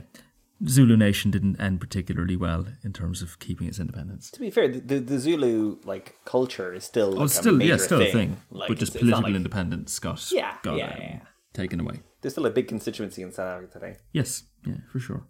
Uh, in the Second Anglo-Boer War, six thousand Boers were imprisoned uh, at Deadwood and Broadbottom Okay. um, in, in St Helena from 1899 to 1901. They brought the population of the island to an all-time high of 9,850 people, which was far too many for, you know, the administration didn't know what to do with them. Uh, and it's these were kind of considered the first concentration camps to an extent, oh God, of course. where everyone just lived in tents behind barbed wire. Oh Jesus. Yeah, so that's a thing. It gets better. And be Winston fair, Churchill's on the edge of it, waving them on. Yeah. Go on, fellows. But they were very strongly encouraged by the governor Sterndale. The, the natives of the island were encouraged to treat these people with respect. That they were, you know, they were honourable people who were fighting for the cause of their country that they believed in, and that was an honourable thing to do. And they shouldn't be mistreated. They are prisoners, not slaves, and so on. The, the Saint Helenians seem super sound. Like in Yeah, they were really like, nice to today them, and, and before. They just seem grand. It's it's what what they're included in. Their party does so much awful stuff. Yep. They themselves are actually they're, they're just kind of like getting on. Well, and, and these people were integrated into society. Many of them stayed and had families, um, and are very warmly remembered. There was a, an Afrikaans language newspaper founded. You know, it, it, as as prisoner war camps go, it was okay. Like there, there were a couple of hundred deaths from a, an outbreak of um, typhus, I think. But that's typhus is as typhus does. yeah. Something I did come across that was interesting is that, that two of the generals, General Cronje and um, General Viljoen, who were both exiled here, so they were big leaders in the Boer I've, I've heard of Cronje. War. So they ended up here, and that was really when you know you've lost, is when your best generals are on a prison island. Uh, but they weirdly both ended up performing in a thing called the Boer War Circus in America, Oh my What? god. where they reenacted episodes from the war at like Oh, a, no. a, a show in Oh yeah, no. um, which yeah. I don't know is a bit mad, and also tried to set up a Boer colony in Mexico with the help of Teddy Roosevelt. Let, let, let, us be honest. If if if Napoleon had been in a different century, he'd have been over there like on a Kentucky county fair, Hmm. uh, like pointing at bits of Reenacting ice. Waterloo. Well, I was going to say Oh, Austerlitz or one of the ones, one of the battles he won. You know. Yeah. then I threw my stinky cheese at the boats. Great victory, for France. Definitely, that that was a big part of the the island's economy, and when they left, it really hurt the island again because you're taking a huge amount of workforce and and and uh, income out of the place. Yeah, you can't do that to an economy. The only replacement industry that, that came along was was the, the flax industry and and lace, which is still a popular export. And it, you know, for the couple of decades, it mm, did yeah, them- well, lace it did, maybe. yeah. For a couple of decades, the flax was quite a good crop, but not anymore. Not so much anymore, yeah. Um, yeah, during World War One, the island didn't didn't get up to much. Um, it was under martial law. They were concerned about German-held Namibia. Some German ships had just visited Saint Helena before the war on their way to Namibia, and That's another callback to our very first episode, yeah, which I, I think I have a couple more coming up. So I think this might be like the most heavy, like the most callback cross-referenced episode. uh, episode. Yeah, Yeah. sure. Um, It turns out Saint Helena is the nexus of our entire podcast. Like Yes. this is this is the this is the is the central hub of everything that we've done. This podcast is brought to you by Saint Helena. Yeah.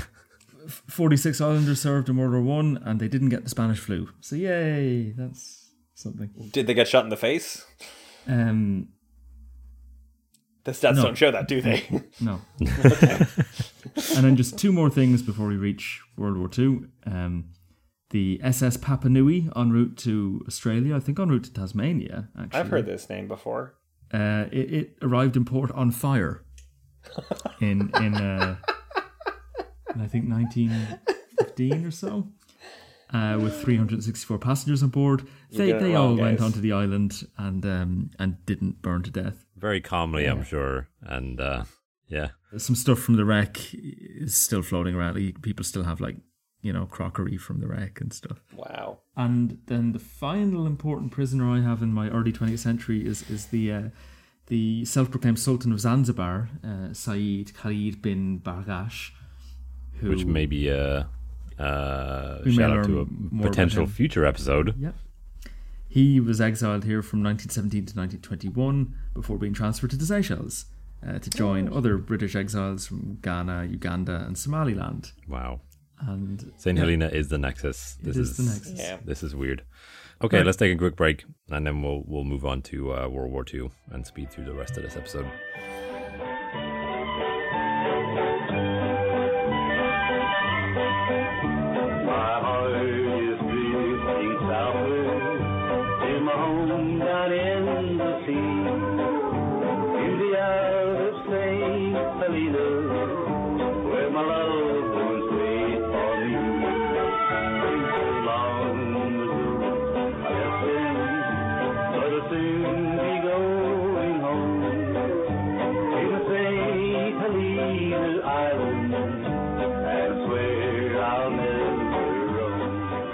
So, 1931 census uh, of the island showed a population of just less than 4,000 and a goat population of nearly 1,500. uh, so, Highly sexed. Despite- highly sexed. Is that a, a section of the census? yeah, despite the um, you know the the fluctuations that we've just been talking about uh, since 1814, in uh, you know 117 years, the population had to, by total had increased by less than 500. So you know, still growing very slowly, but uh, you know, is growing. Those aren't great fertility rates. Just six islanders from St. Helena would fight and die in World War II. And the island itself during the war would be used mainly for uh, refueling and resupply of British Navy ships.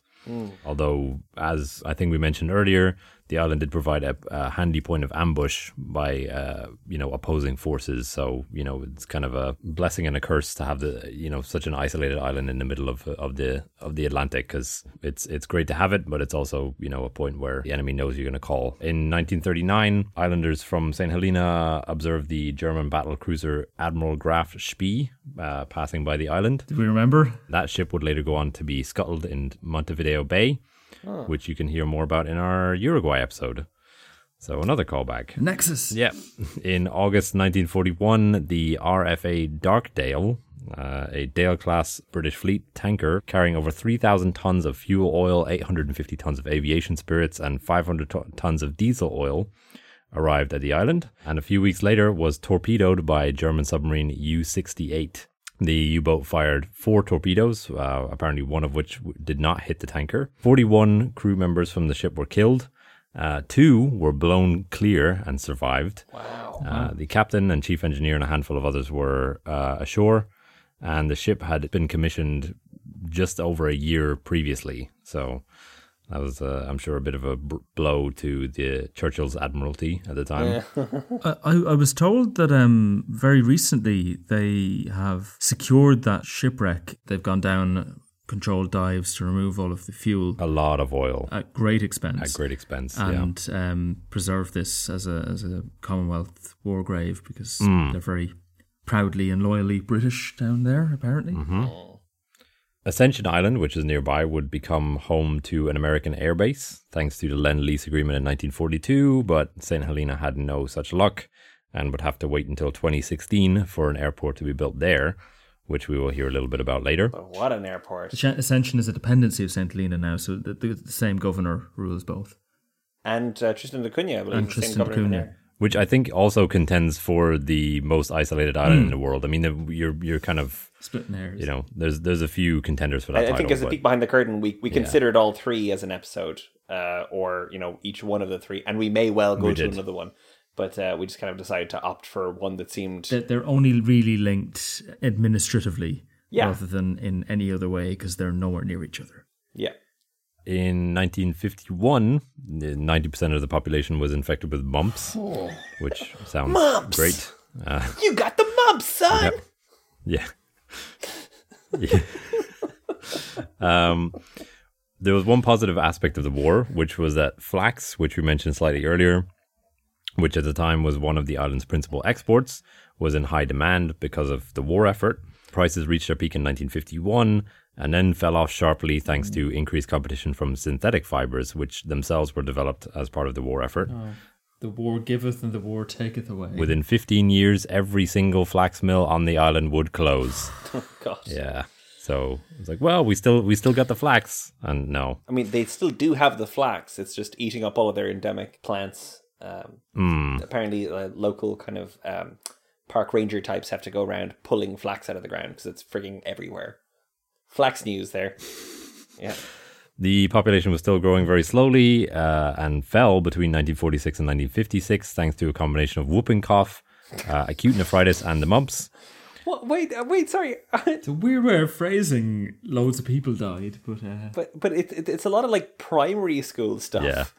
It's it's like they all and Yeah. they all died from chicken pox. But at the time, uh, th- this is actually something. at the time, this was stuff that we, you know, This this we weren't easily able to combat. I guess, uh, particularly on such a small and, and kind of concentrated population. yeah, this is something that the guy I I interviewed actually mentioned to me was was that um he's seen a, a flu pandemic firsthand while living there, where just everyone gets the flu because no one Yeah, has any immunity to the it's- flu. Like this is the thing we talk about in Yeah, all of our it's our episodes small. where like you know Europeans conquer a place and everyone just gets something normal like flu or or smallpox and they all just die, and it sort of happens in places like this where there's no herd exposure, herd immunity kind of to to viruses, and so someone comes in on a, on the mail ship with a strain of flu you're not you've never seen before.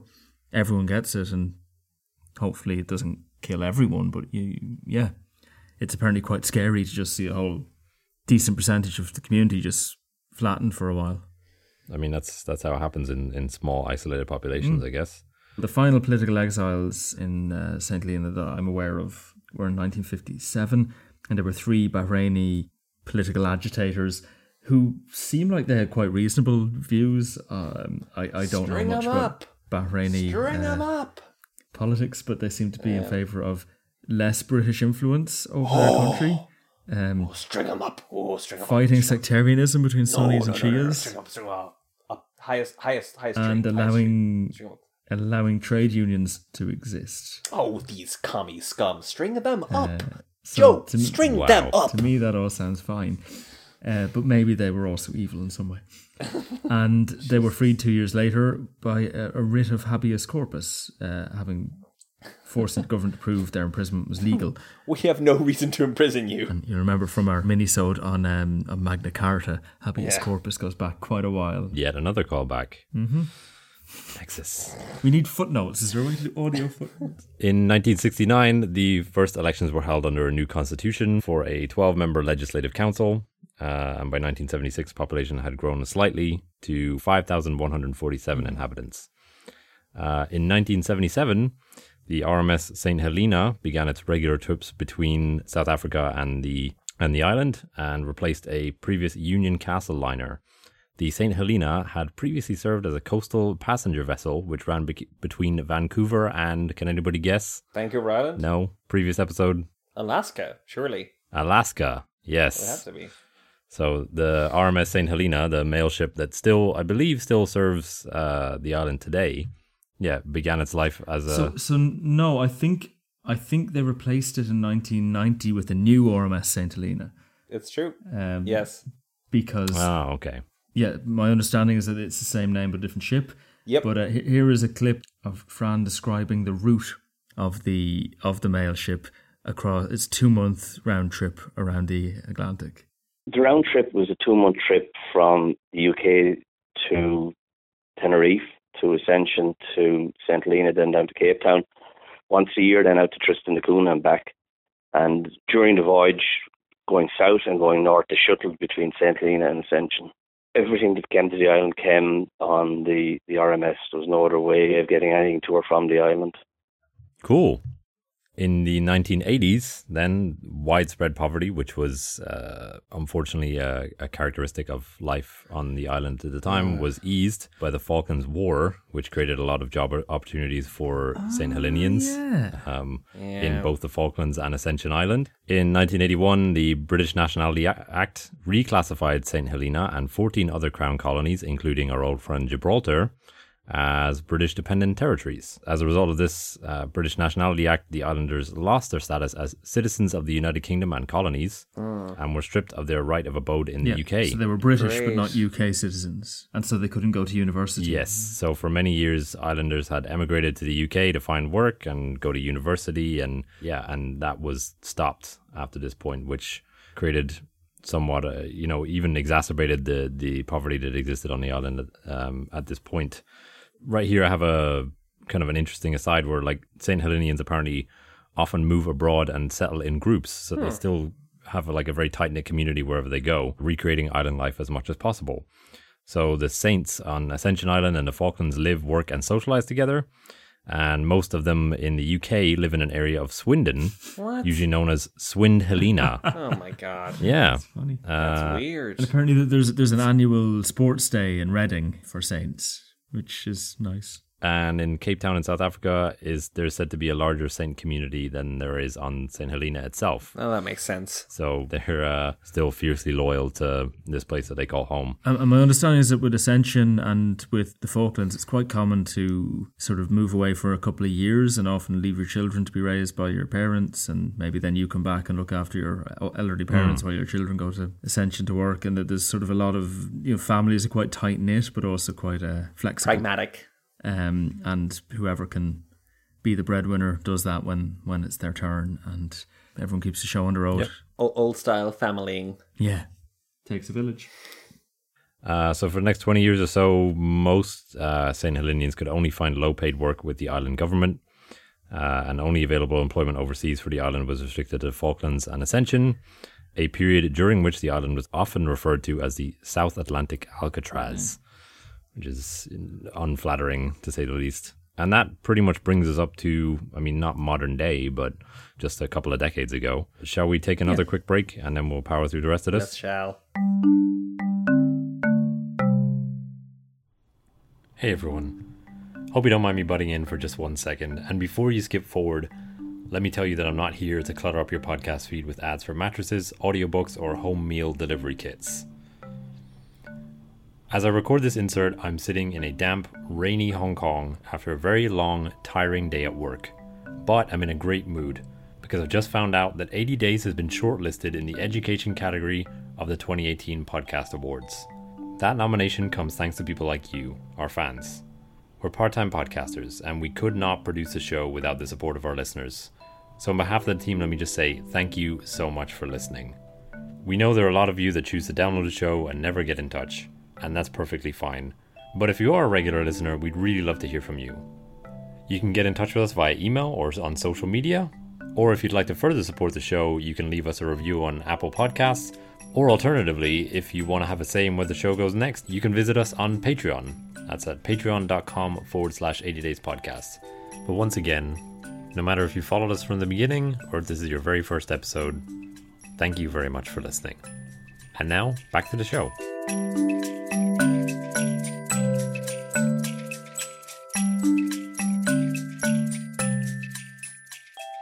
All right, so on Christmas Eve 1990, the frontier was stopped by um, St. Helena authorities, and Captain Willem Merck was arrested for having millions of pounds worth of cannabis resin on his on his ship. The swine. He became the only prisoner on the island that you know notoriously doesn't really do crime. But does prisoners a lot. Yeah, usually one at a time, or sometimes six thousand. Yeah. Uh, so One to six thousand. one- one Maybe living on a, on an island full of exiles actually weirdly convinces people not to turn to crime. maybe. I guess, uh, you know, you're like, oh, well, you, you could end up on a place like St. Helena. But also, where where are you going to go? Like, you you can't just swipe someone's TV and then run away. Like, they'll just come around your house next week True. and see you, you have I, that I, TV. I, I will- say, as an aside, I, I when I was in Nunavut that time years ago, uh, there had been an armed robbery. There's no public transport in Nunavut. Like, there's nowhere to go. There was a minus forty five like storm in, and people were armed robbing each other. So, if if things are bad enough, yeah, there, there, there's still crime. okay. All right. Anyway, um, he, he he executed a, a, a dastardly escape by using a bar of soap to make a copy of the key that the guards would leave lying around when they went out to smoke. Okay. Because That sounds like a MacGyver episode. yeah, and um, he, he left an audio tape of him snoring in his cell as he when, when he left. And Ferris Bueller. There Yeah. you go. Bueller. And uh, yeah, so he, he he paid a guy to let him use a boat to go out to a waiting yacht where his friend took him back to the Netherlands. I don't know how he arranged the yacht, but he escaped. Sweet. And they eventually scuttled the ship because they couldn't really figure out what to do with it. So not as much of a fortress as it once was, I guess, in, in the no, nineties. It, it could keep Napoleon, but it couldn't keep a Dutch drug smuggler. Some, some weird guy called Merck. Mark, what do you what do you have on modern day? Well, one thing to mention is um, so we we've already a little bit mentioned the the RMS Saint Helena, which is commonly known as just RMS on the island because the island's already called Saint Helena. and it's Uh, also and the only Royal Mail ship left in service. kind of actually the, Queen Mary is actually also technically regarded as a, a Royal Mail ship, and there's a weird little um, old timey boat I think in Ontario. There's a you know they they do little lunch cruises on it that is technically an RMS as well. But does it deliver mail? That's the question. Well, I mean, neither does the Saint Helena anymore because it was actually decommissioned, and this is not to date the podcast, but literally this week. Yes, Uh, the week we're recording is Yeah, the last the last voyage of the Saint Helena, uh, and I guess if it was leaving Saint Helena, it's five days to Cape Town, so it probably just got into Cape Town about in the last forty eight hours. the final Um, voyage. so th- this uh, this this ship could carry about 150 or so passengers um, and about 92 shipping containers uh, in in one of its five day voyages for about 28 years solidly. It's been pretty much the only way on or off Saint Helena. Um, it does go to Ascension Island as well, but mainly Cape Town is the main port, which is why it makes sense that there's a big Saint Helena community in Cape Town. Yeah, and then it also goes up to Tenerife and, and to the UK. And yeah, Cardiff, uh, some some place off of Portsmouth as well. But I think those are kind of like big big time um, uh, maintenance voyages. And no, no, it does. It does the whole two month up and down a couple of times a year. Well, it did. So my, my understanding from from Fran, like he, he was on the maiden voyage in 28 years ago of this particular RMS. That's how they got to the island. I, I, I don't I don't think it stayed as a regular thing. I think certainly in the last Okay. like ten years or so, it became like a, a Cape Town Ascension shuttle, Quite basically. And there's some cool stuff on YouTube just you know, showing how. Uh, like the ability for them to shop for stuff, particularly like you know fresh fruit and veg, is essentially just linked to when this boat comes in, and it is this boat and only this boat up until the British government decided to spend 282 million of my pounds, my hard-earned tax pounds, queenbacks as I like to call them. Well, not all of them are yours, Ah, but I, I we don't we don't know his salary. I mean, okay, so there there are there are less than 282 million people in the UK. So one of those pounds, or maybe even several, are my pounds. That's so, true. So they spent that on uh, uh, an airport on Saint Helena. It was a nice idea, you know, tourism and reasons of niceness. But two things. One is the, the only way that it makes sense that they built it, apart from, of course, niceness and tourism, is because it is not a million miles, it's a few thousand miles, but not a million miles away from the Falklands, which uh, the British government does consider that they might need to invade again at some point in the indeterminate future. But also, um, well, it, it's on it's on a mountain. They, they built it on a mountain. You don't you don't do that. You don't build an airport on a mountain. Don't do it, you stupid idiots. Because now you can't use the airport because it's very windy on a mountain, which is where they built the airport on a mountain. And you don't do that for a reason. And there's massive wind shear. It's not really possible to actually have commercial flights. Uh, they tr- had some trial flights that managed to land in um, uh, Namibia um it, it it it's not viable i think they've had 32 commercial flights in total not scheduled mainly charter flights Yeah. and now they are just kind of looking at uh, charter flights or, or small aircraft that's really all they can do and it has been christened the world's most useless airport so Yep. that's the main service that has come in to replace the saint helena which has stopped uh, stopped voyaging this week. And so I'm not really sure how they're going to get food. Like, I did try to go and book a flight. Actually, um, I did uh, yesterday. I tried to go and book a flight to St Helena, and uh, apparently there is a, a airline that flies from Johannesburg, South Africa. Is it Jetlink or something? I think But it- so. it's in a yeah, regular charter, that one. So yeah, you can fly every Saturday. Apparently. Okay. Uh, I don't know if that's like back back and forth, but yeah, the I looked at like a one way ticket from Johannesburg to St Helena. Uh, do you want to guess how much it costs to get on that plane? Uh, Thousand dollars. four thousand dollars. Around eight hundred All right. US dollars. I expected which is, worse. I mean, is not not terrible, but is pretty prohibitively expensive if you were, you know, to you want to go and commute to do a- work, like. You know, a, a weekend Yeah. away or something, and and it's yeah, a five hour flight. yeah. It's not it's not nothing. So- Like it's it's proper. Mhm. So internal transport, uh, cars. I, I highly recommend reading the uh, Saint Helena Island.info, which uh, I think we've all gravitated towards. It's it's both It's very really good. informative. Yeah, I pulled It's info really from there good as well. website. Yeah. Um, so just a few details on cars. Their license plates generally just have numbers because that's all they need to have. Well, like twelve. Well, yeah, the most I've seen was a four-digit number. But no, I, I've seen two-digit number, two-digit numbers. That's that's Wow. definitely something I've seen. I think one was a fifty-four. It was a police car. It was a Wow. fifty-four. All right, pull over. What's what's your what, what what's your car's registration number? Brian. Six. Uh, so there's a 30 mile per hour limit on the island.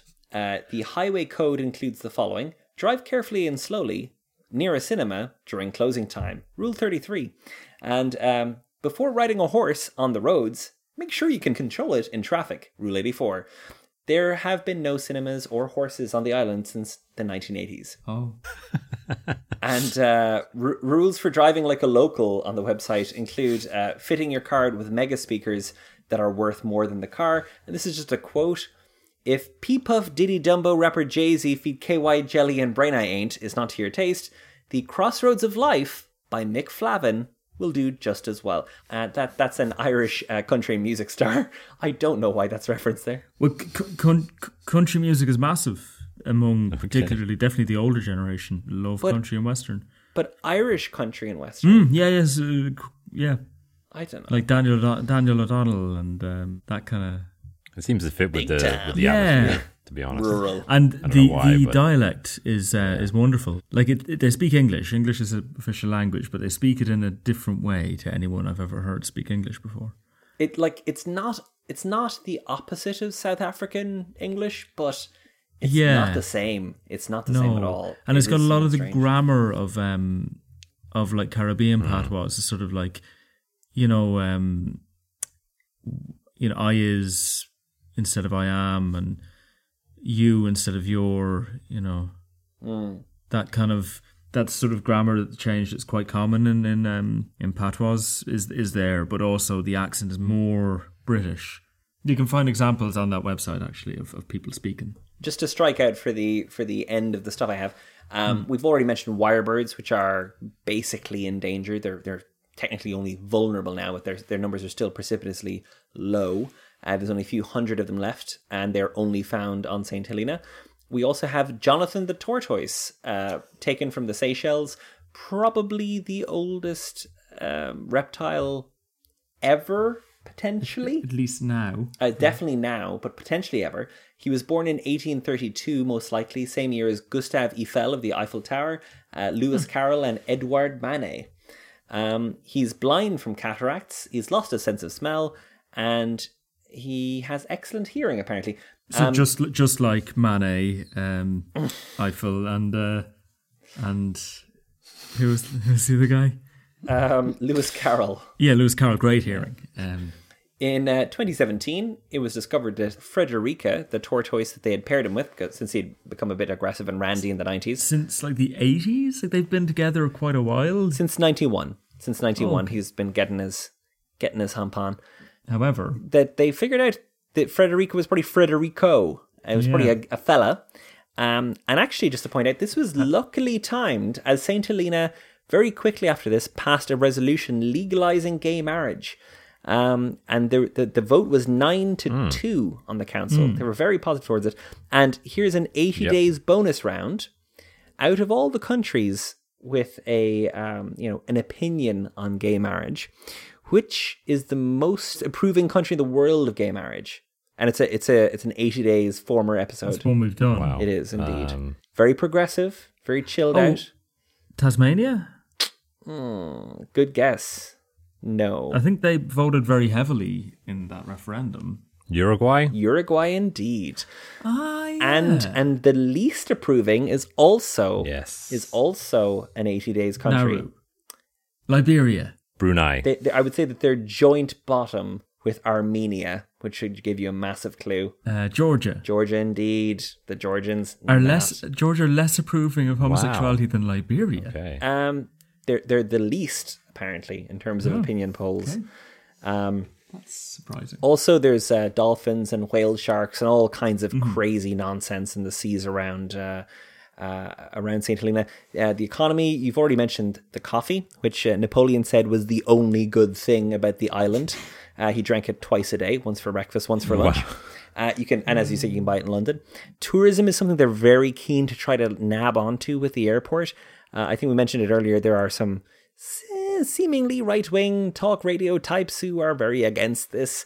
Uh, we'll lose the islandness of it, which is true. Uh, but um, at the same time, uh, there's a bit of, you know, all them immigrants coming in, mm, um, changing our ways, uh, usurping our women, Our, our, etc. our, our, our pure Boer Our, our pure West multiracial.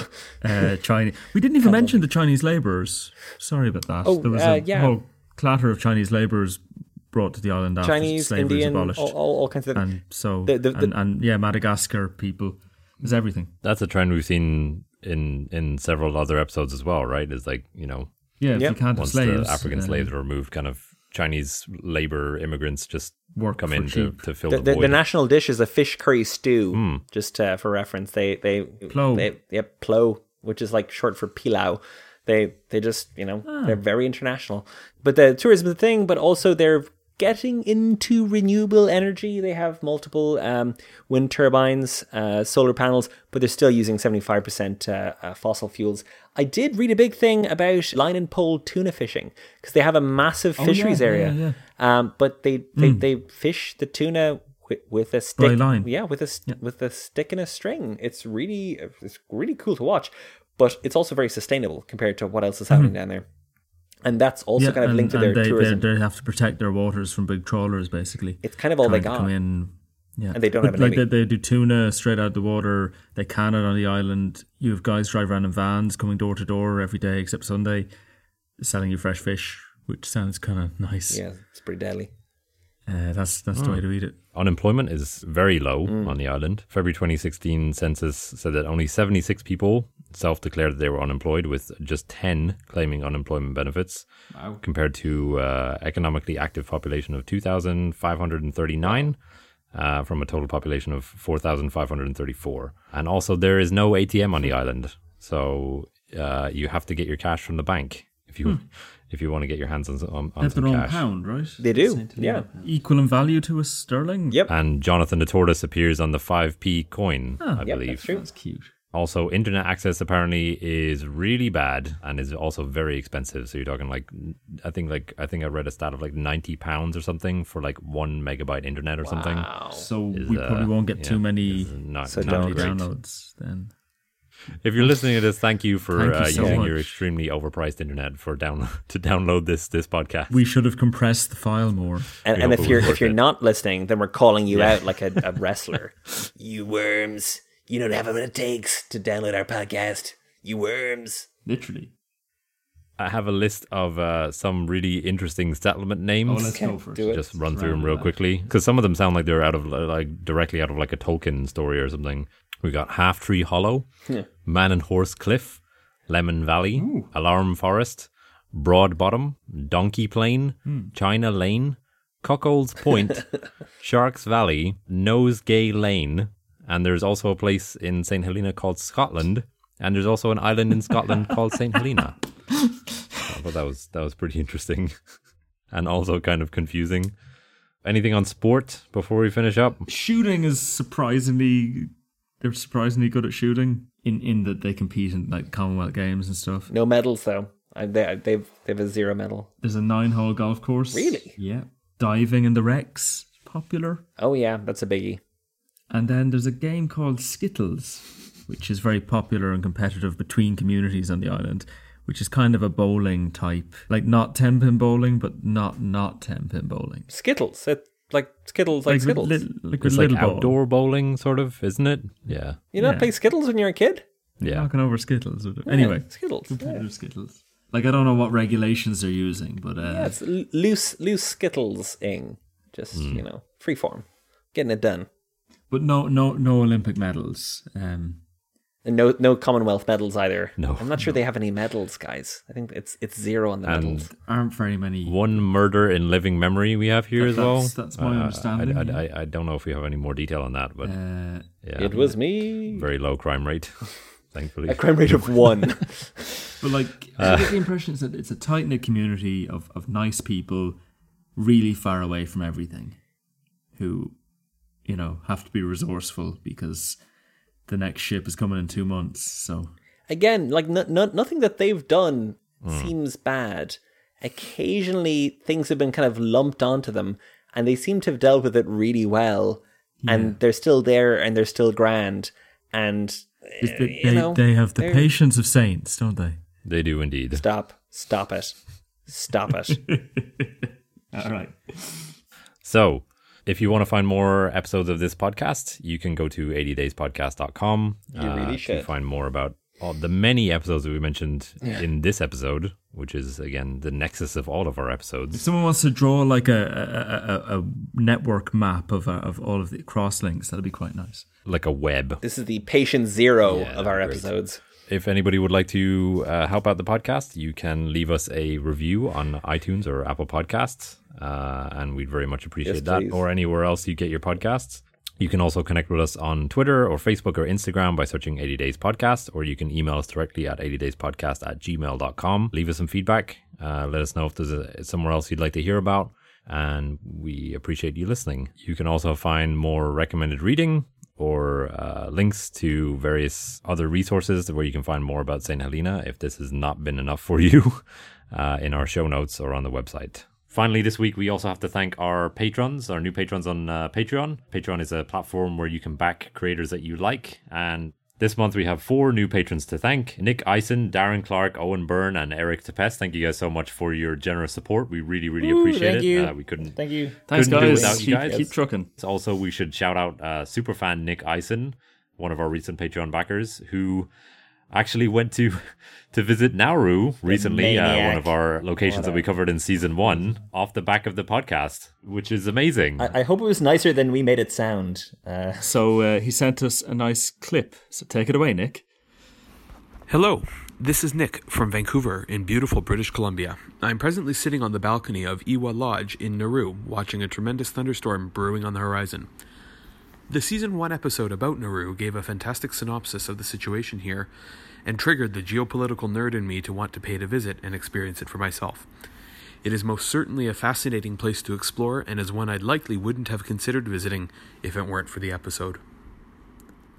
Thank you very much for sharing that with us, Nick. Um, and I mean, if anybody else is visiting somewhere that we've covered previously, Or anywhere, indeed. we would love to hear about it.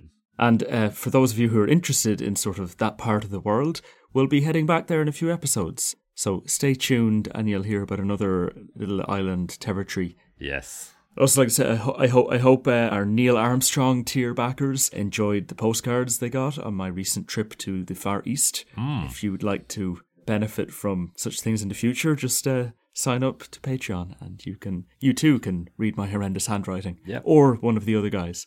On, on our next exotic trip. That'll be patreon.com uh, forward slash 80 days podcast if you want to find out the uh, various perks, including aforementioned postcards that uh, our Patreon backers enjoy. That's it for this episode. Thank you guys very much for listening again. Mark, where can people find you on the internet? you can find me at markboyle86 on Twitter. And Joe? timetoburn.com where burn is spelled b-y-o-r-n-e and uh, i've actually started updating it again so uh, Oh, people you might flipper. enjoy some Making some, me look like a real some, jerk. some more up-to-date Very blogging nice. than usual You can follow me on Twitter at the Luke J. Kelly or at my website, lukejkelly.com. Uh, thanks everybody for listening, and we'll see you next time. Bye bye. Good